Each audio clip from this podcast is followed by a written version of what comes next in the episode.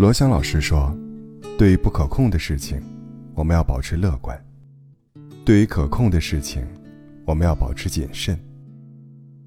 我们可能对未来充满着焦虑，充满着恐惧。但是焦虑于事无补，恐惧也于事无补。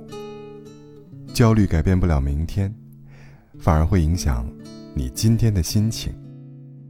所以。”对于不可控的事情，我们尽力而为，带着一种乐观的心态，带着一种开放的心态，去接受每一个剧本。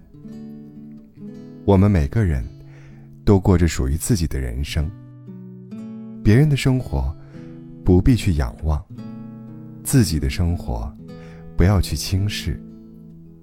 哪怕生活再糟糕，也要保持希望，努力改变。看过一个故事。非洲长跑冠军哈利莫，长达八年的时间一直在练习跑步。他没有专业的教练和基地，父亲就是他的教练。他们没什么收入，日子过得很难。邻居见了他们，都劝他们放弃。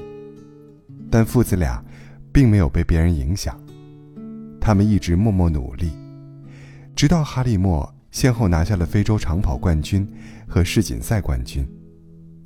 颁奖台上，有人问他成功的秘诀，他回答说：“这些年，我和父亲从来都没有羡慕过别人的生活，只是做到过好自己，一心一意的追求自己的梦想。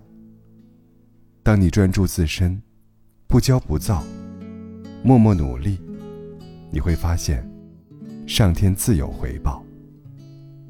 三毛在写给自己的一封信当中，有这么一段话：生活是一种缓缓如夏日流水般的前进，我们不要焦急。我们三十岁的时候，不应该去急着五十岁的事情。我要你静心学习，那份等待时机成熟的情绪，也要你一定保有。这份等待之外的努力和坚持，别让太多的精神内耗毁掉你为数不多的热情和定力。